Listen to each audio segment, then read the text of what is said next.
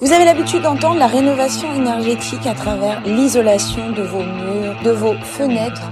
Là, on va l'aborder sur un angle santé avec Bruno Tudal, conseiller médical en environnement intérieur. Bonne écoute alors, pour replacer un petit peu le, le contexte, au départ, en, en 2017, euh, j'ai été appelé par euh, le, le, médecin qui, euh, qui la suivait parce que euh, il comprenait pas pourquoi elle faisait des infections respiratoires à répétition. Elle était régulièrement hospitalisée en urgence et donc il, il, a suspecté qu'il y avait quelque chose dans son domicile qui n'allait pas. Mmh. et donc c'est pour ça qu'il c'est pour ça qu'il m'a envoyé. effectivement, quand je suis allé chez elle, constaté que même si les parents faisaient attention à beaucoup de choses par rapport à, à des risques d'infection, ils n'avaient pas du tout pris en compte les risques d'exposition aux moisissures. En l'occurrence, dans sa chambre, elle, elle, avait beaucoup de moisissures en raison d'une infiltration d'eau de pluie par le toit qui arrivait depuis la salle de bain qui était mitoyenne et contaminait le mur de sa chambre. Et on peut provoquer involontairement des problèmes médicaux pour nos enfants. C'est très très très très important ça. Oui, tout à fait. J'ai beaucoup d'exemples, on va dire, à mon, à mon, actif, mais là, en l'occurrence, c'est un cas particulier mmh. parce que c'est une petite fille plus sensible que les autres, plus fragile. Oui. Euh, mais le, le problème de base, c'est que on n'est pas suffisamment conscient, on n'a pas de repère en fait sur euh, les problématiques de qualité de l'air intérieur euh, et, euh, et l'impact que ça peut avoir sur la santé. C'est vraiment quelque chose qui manque aujourd'hui dans, on va dire, dans la, dans la culture. Hein. Vous avez constaté donc qu'il y avait un souci d'infiltration, donc des moisissures dans, dans la maison. Acte 2, comment vous intervenez? Moi, je suis intervenu faisant euh, à la fois des observations, des prélèvements euh, dans le logement, avec analyse en laboratoire, afin de pouvoir transmettre les, les, résultats au médecin, qu'il ait une explication à ces, à ces infections pulmonaires pour pouvoir les, les traiter correctement, euh,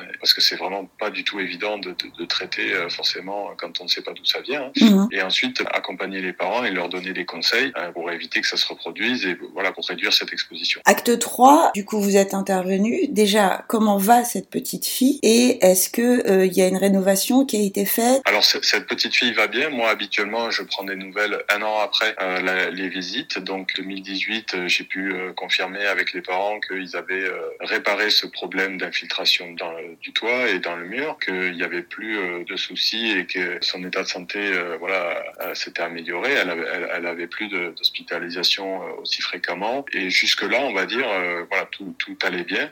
Par contre, voilà, la difficulté, c'est que j'ai été rappelé en 2022, mmh. nouveau risque qui s'est présenté dans son école. Qui est?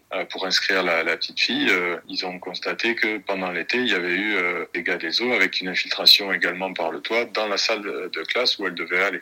Et donc euh, avec des traces d'humidité et euh, des suspicions de, développement de moisissure. Vous validez la suspicion euh, en fait du médecin, vous identifiez deux lieux, son habitat et son école. Donc sur l'habitat, les parents interviennent directement, mais pour l'école, comment on fait? Alors pour l'école, c'est la mairie hein, qui est responsable. Mm -hmm. c'est une, une, école publique, donc c'est la mairie.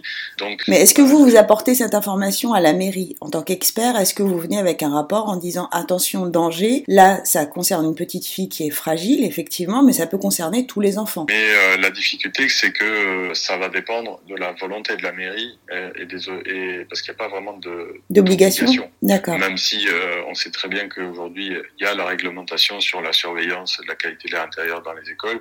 Euh, la partie euh, moisissure n'en fait pas partie. Et vous savez pourquoi? C'est un manque de recul euh, et d'avancée sur ces sujets-là. On a commencé à peine là à mettre en place la mesure de CO2. On, on surveille le, les ventila la ventilation, l'aération, c'est déjà pas mal. Euh, ça joue forcément sur le sur les moisissures, mais ça ça prend pas en compte les infiltrations. Il y a dans les autodiagnostics une partie sur sur les moisissures, mais en fait si si on ne sait pas quelles y sont, ben, on n'en tient pas compte. Et là, en l'occurrence, euh, l'établissement et la, et la mairie ne savaient pas euh, qu'il y avait des moisissures. Ils ont vu qu'il y avait des infiltrations d'eau. Ils savaient pas comment gérer ça. Mmh. Euh, ils, ils, ils, imaginaient pas qu'il y avait un risque pour la santé. Pour eux, c'était juste de l'eau. Il a fallu que les parents me contactent, me demandent quoi faire, parlent ensuite de moi et transmettent mes coordonnées à la mairie pour que la mairie me, me, missionne pour intervenir. Est-ce que vous pourriez nous donner quelques conseils toujours euh, sur cette même euh, thématique? À partir du moment où on en tient compte, euh, c'est du bon sens. C'est-à-dire que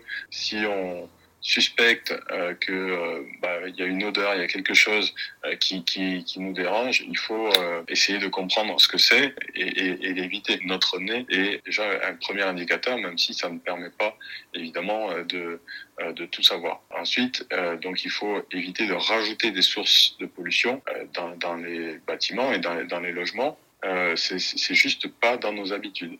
quand on aménage quelque part, moi, je prends toujours l'exemple de euh, quand un enfant euh, arrive, euh, on prépare la chambre du bébé, on repeint tout, on, on, fait une belle chambre, on met des meubles neufs, etc.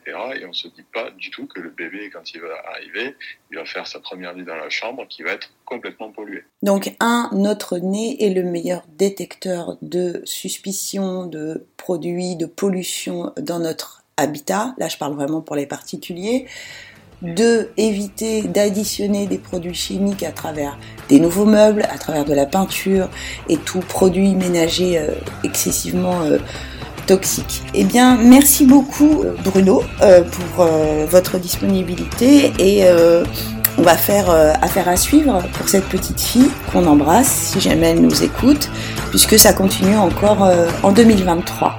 Je, lui, je lui transmettrai le podcast. merci beaucoup. Merci Bruno, très belle journée à vous. Merci à vous, avec plaisir.